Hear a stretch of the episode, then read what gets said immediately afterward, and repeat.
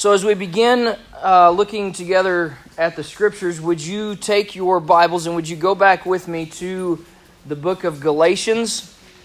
And we're going to be tonight in the first paragraph or so of chapter 3 in Galatians. Galatians is in the New Testament, it's one of the letters written by Paul the Apostle. And in the opening chapter, couple chapters really of Galatians, we've seen some of Paul's own testimony about himself, about his life, about his conversion, about he, how he came to Christ, about the ministry God gave him uh, after his conversion, about some of the people that he worked alongside and partnered with in ministry, and about some things that were important to him and some things he had to teach these churches in this region of Galatia, especially about some of the core elements of Christianity, things like the gospel and eternal life. And so that's the angle that we've kind of taken this study, and um, I pray it's been helpful for you up to this point. Uh, I want to talk tonight as we go through these verses. I want to I want to open with, and if you look at your your outline there, I really just want to open with some defining some key terms and help you understand. I hope just how normal I think that these kinds of things are, or at least should be, in the lives of Christians. So, so last week we, we took some time at the end of Galatians 2 where Paul is teaching the church, is teaching the believers about what it means to be justified by faith alone. And we tried to give a definition and give some explanation about that idea of justification.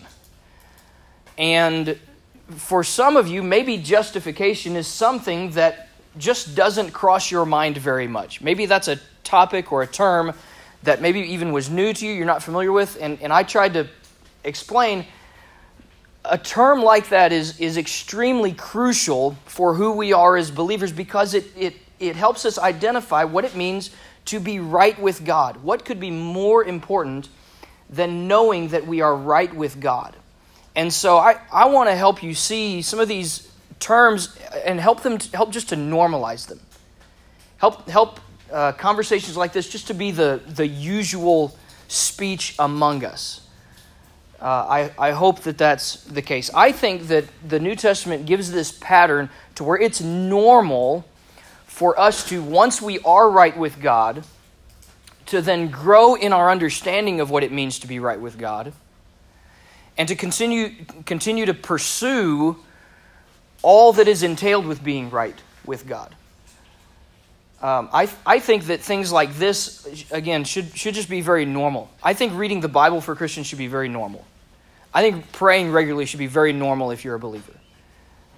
Um, I, think, I think discussing these things with one another should be very, very normal if we are truly followers of Jesus. If, if to you, praying and reading the Bible are foreign concepts, and yet you call yourself a Christian, I would say that the New Testament writers would think that that's very unusual.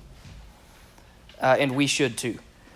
So I want to read just this paragraph that we're going to look at and then define some terms that are probably going to come up, even if they don't all come up tonight. They're going to come up in the next few weeks. Uh, Daniel, if you want to grab a Bible and, a, and some notes back there, they're right straight there in the back. That might be helpful for you. Um, but let's just look at this at these verses together. It's a very short paragraph. Uh, I wanted to cover more, but there was enough here that I thought if I tried to do more, we'd we'd be here longer than anybody wants to be. So we're going to cut it short um, for tonight, and we'll pick it up next week. So Galatians chapter three. Let's pick it up in verse one and read this that first paragraph. Paul writes this: "O foolish Galatians, who has bewitched you?" It was before your eyes that Jesus Christ was publicly portrayed as crucified. Let me ask you only this Did you receive the Spirit by works of the law or by hearing with faith? Are you so foolish? Having begun by the Spirit, are you now being perfected by the flesh? Did you suffer so many things in vain, if indeed it was in vain? Does he who supplies the Spirit to you and works miracles among you do so by works of the law or by hearing with faith? just as Abraham believed God, and it was counted to him as righteousness. Okay, let's stop there. And like I said, if you'll, if you'll just look at your notes, I want to help with some definitions, some of which we reviewed last week, uh, but others are going to be new, but, but are either brought up in this passage or will be brought up in weeks to come. And I want to make sure that when we say these words, we know what we're talking about. So last week, we especially, as I mentioned, talked about this idea of justification. Somebody help me define justification. You got most of the definition there in the bulletin, I think. Heidi? Being righteous God. Being counted righteous before God. Okay? Being counted righteous before God. Um, are we able to be counted righteous before God by our own efforts? No, Paul made that very clear in what we looked at last week. It has to be by what? Not by our works, but by, okay, by what in Jesus? By faith in Jesus. That's right. By faith in Jesus, because what is central to Christianity is that Jesus was and is completely righteous. Jesus, when he lived on the earth, lived as a man, but lived in complete obedience to God from birth all the way through his death and resurrection and his ascension back into heaven. He was never not obedient to God, he was always perfect. And that is what is required of anybody who could be righteous before God. So, who besides Jesus can be righteous before God based on their own efforts? None. None but Jesus. So, justification means that God, because of our faith in Jesus, our trust that his life and death counts for ours, we too can be counted as righteous before God because of Jesus' efforts, not our own. Now, if you are a Christian, there was, there was one period of your life where you were not justified, you were not right before God, and then you became justified in a moment. So that you stand right now and forevermore right before God, counted as righteous before God because of the work of Jesus. That justification happened at one point in history, right? Where you went from being not right with God to being right with God. And you remain in that condition forevermore. But being justified happened at one point in history. But there's a process that happens throughout the rest of our Christian lives, and that process is called sanctification. And you see that term in your notes there. Here's how I think sanctification should be defined. One way it could be defined that would be continually becoming holy, set apart from the world. Continually becoming holy, set apart from the world. So, if justification is a one time in history act that happened in your life, if you're a believer, is sanctification also something that happens all at once? No. It's, it's like a line. If justification is a dot, sanctification is like a line. It's an ongoing process. So you and I, until the day we die, will continually go through this process of sanctification. Again, that's the normal New Testament way of thinking about what it means to live as one who is right with God. That we're continually becoming holy, we're becoming set apart from the world. You can see this in the passage, so let's look back uh, in verse 3 of this passage. He asks the question Are you so foolish? Having begun by the Spirit, are you now being perfected by the flesh? All right, let's think about what he's asking there. When he says, having begun by the Spirit, what's he probably talking about?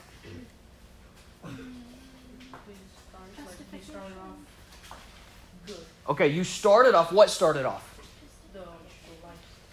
Yeah, being right with God. You started out, you were justified by the Spirit. The Spirit came into your life at the time that you were justified. Okay, so your Christian life began by the Spirit. So he says, if you began by the Spirit, are you now being perfected by the flesh? What, what would that idea of being perfected, what would we call that?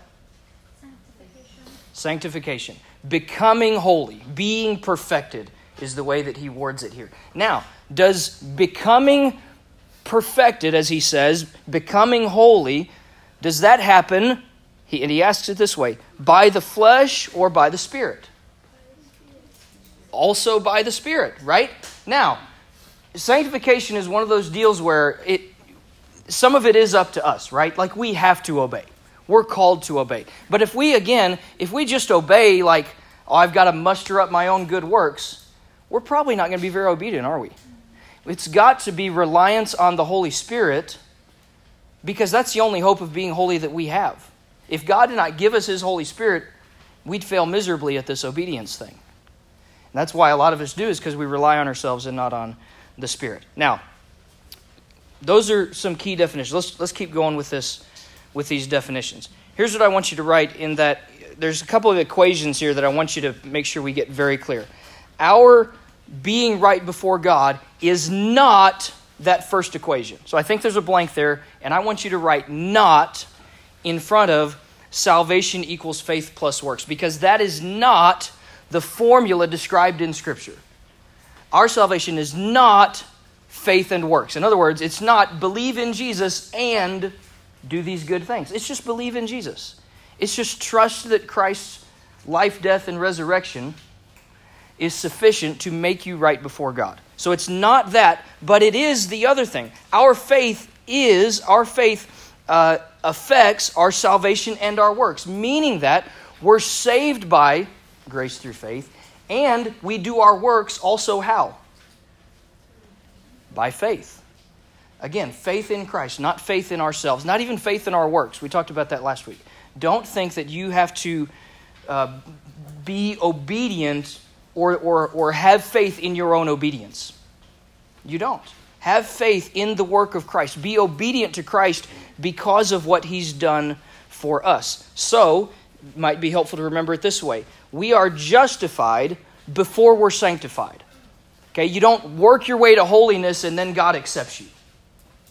You are made right before God, and then we strive to be obedient. So you, you could write it this way done, D O N E, done before do. In other words, Jesus has accomplished everything you need to be right with God. That's done.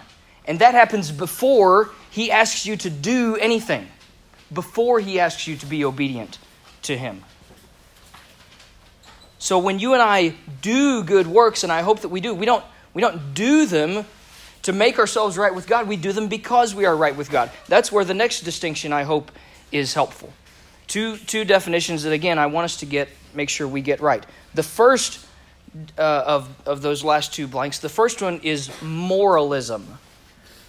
Moralism. M O R A L I S M. Moralism says that I obey so that God will accept me. If you, if you think that you need to strive to be perfect so that God will somehow accept you and make you right before Him, that would be a wrong way to think of living, of living life. That would be a wrong understanding of what God requires of you. However, God does require morality, which is that which says that God has accepted me, so therefore I'll obey him. God has made me right and I want to obey him. You see the difference? not trying to earn God's acceptance, it's already been done. We want to be moral, we want to be obedient, but we do it because God has already accepted us. So, those are some, I think, necessary and hopefully helpful terms that we need to, we need to understand the distinction between some of those things. Now, how do those terms work with the normal experience of being justified by grace through faith. Here's how, here's how Paul explains it. Uh, there, are, there are a few steps to this as he goes through this passage. I'll, I'll uh, give you the notes and then we'll look at the verses to see if we get them right. The, the first step in this experience is that we recognize that Jesus was crucified as an act of God's grace. Jesus was crucified as an act of God's grace. We recognize that. So Paul says to the Galatians, uh, It was before your eyes that Jesus was publicly portrayed as crucified. In other words, maybe some of these folks, maybe, had even seen the crucified Lord. Maybe. Jesus had been put to death probably less than 20 years, almost for sure 20 years, le- uh, less than 20 years before he wrote this. So some of them may have seen it. Maybe they'd traveled to Jerusalem for the Passover, they'd seen it, they'd gone back home, I don't know. But whether or not they had seen it, they knew it. They knew it to be true. Jesus had been crucified. And, and Jesus had been crucified because God was gracious. If you read back at the very at the verse right before that, Paul talks about how it was the grace of God that it was because of the grace of God that Christ died for us. It wasn't for no purpose. It was God being gracious to us because we couldn't achieve righteousness on our own. So, our experience too is we recognize Jesus was crucified because God was gracious to us. If you're right with God, hopefully you recognize Jesus was crucified because God was gracious to you. Okay? The next part is when that happens, we receive the Holy Spirit by faith, not by works of the law. He just simply asks this rhetorical question in verse 2 Did you receive the Spirit by works of the law or by hearing with faith? Well, based on what he said in chapter 2, what's, what does the answer have to be? By faith, not by works of the law. That's how we received the Spirit. And then the next step in this how do we remain in the Spirit? Well, we remain in the Spirit for our sanctification because we began there. We have the Spirit because we're made right with God. So we remain in the Spirit so that we will continue to become like Christ. So that we'll be continually transformed into His image. Now understand this. You can see these, see these uh, explanations hopefully under, underneath those notes the Holy Spirit was given to us, and the Holy Spirit, that what we would call spiritual gifts, the gifts of the Holy Spirit, are given to us because we are justified by faith. Some people would try to say, and I think this is some of his questioning there in in like verses um, four and five. Did you suffer so many things in vain? If indeed it was in vain, does he who supplies the Spirit to you and works miracles to you do so by works of the law, by hearing with faith? I think what he's saying is, okay, if you if you have these great spiritual gifts, Paul wrote letters in, to other churches to um, kind of correct their thinking about how they gained spiritual gifts. Well, do you gain spiritual gifts by your efforts? Or is it a gracious gift of God because you trusted in Christ for salvation? It's a gift, right?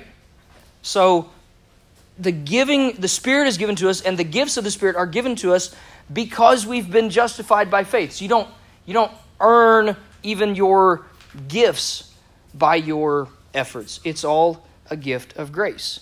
And and by the way, the whatever gifts you have, the reason you have the gifts and the reason you have the Holy Spirit at all is so that once you've been made right with God, you and I can fight sin. So look at the look at the quote I came across this week. Sam Allberry says, "The sign that the Spirit is powerfully at work in you is not that there's no battle with sin, but a huge battle with sin." Because think about it. Are you confronted with sin on a regular basis? I am.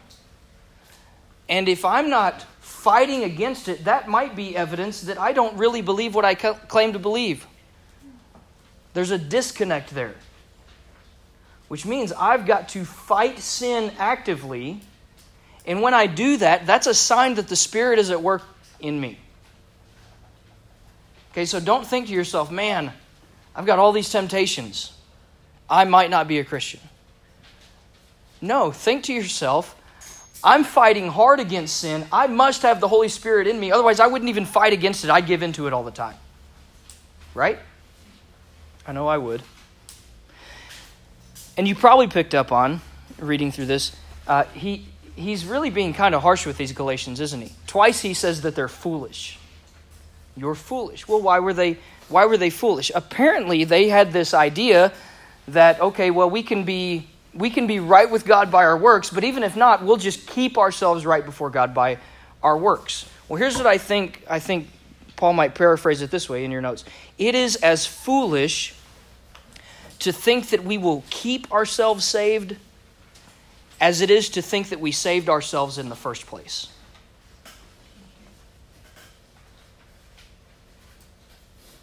It is God through Christ who makes you right with Him, and it is God through Christ who will keep you right with Him.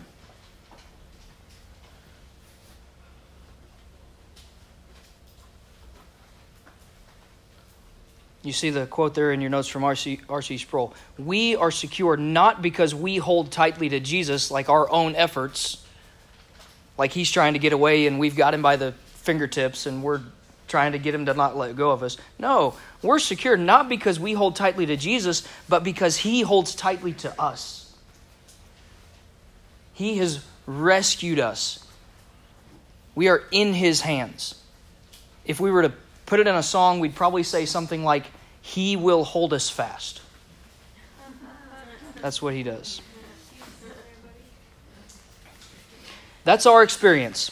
That, and again, Paul teaches it that way as, as though that's the normal experience of all believers. The struggle with sin is real, the fight against sin is real, and our security is not in what we do, but in what Jesus has done. That's our experience. Now, Here's where I think he means for this to, again, feel very normal for them because he wants to tell us in verse 6 that this is exactly the same way it was even for Abraham. Even for Abraham. Now, when did Abraham live in relation to Jesus? A lot earlier, right? A lot earlier, okay? Thousands of years earlier, in fact. Now, how could Abraham have been justified by grace through faith even before Jesus came? Here's, here's, here's, here's how it's described here. Look at verse 6. Abraham believed God, and it was counted to him as righteousness. That's a quote, by the way, if you want to put a, uh, a, a, note, if you want to mark a note out there. That's a quote from Genesis 15 6. That's from the Old Testament. So even in even in Genesis, you have this idea of justification by faith. He believed God. What's a synonym for believed? He had he had faith. He trusted. Okay, so it's by his faith. It was counted to him as righteousness. What does it mean to be counted righteous? To be justified. To be justified, right? So you could paraphrase it and say, Abraham was justified by faith. Abraham was justified before God by faith in God. He believed God, and that's what counted him righteous before God. Now, I want to compare this again last week. I don't think I did a good job of it last week, so I want to try again. Maybe I'll get it closer. James 2. So I want you to turn in the back of your Bibles to James 2, because I think this is the, the line of thinking. So go to James 2 to see again the relationship, hopefully, between faith and works in terms of our being right before God. So we'll hopefully do this quickly. I just want to pick up reading in verse 20. James 2, again, this is closer to the back of your Bibles from where Galatians is. James chapter 2, verse 20. James says, Do you want to be shown, you foolish person? Even, even he's calling these readers foolish. That faith apart from works is useless. Was not Abraham our father justified by works when he offered up his son Isaac on the altar? You see that faith was active along with his works, and faith was completed by his works. And the scripture was fulfilled that says, Abraham believed God, and it was counted to him as righteousness. He's quoting the same verse from Genesis.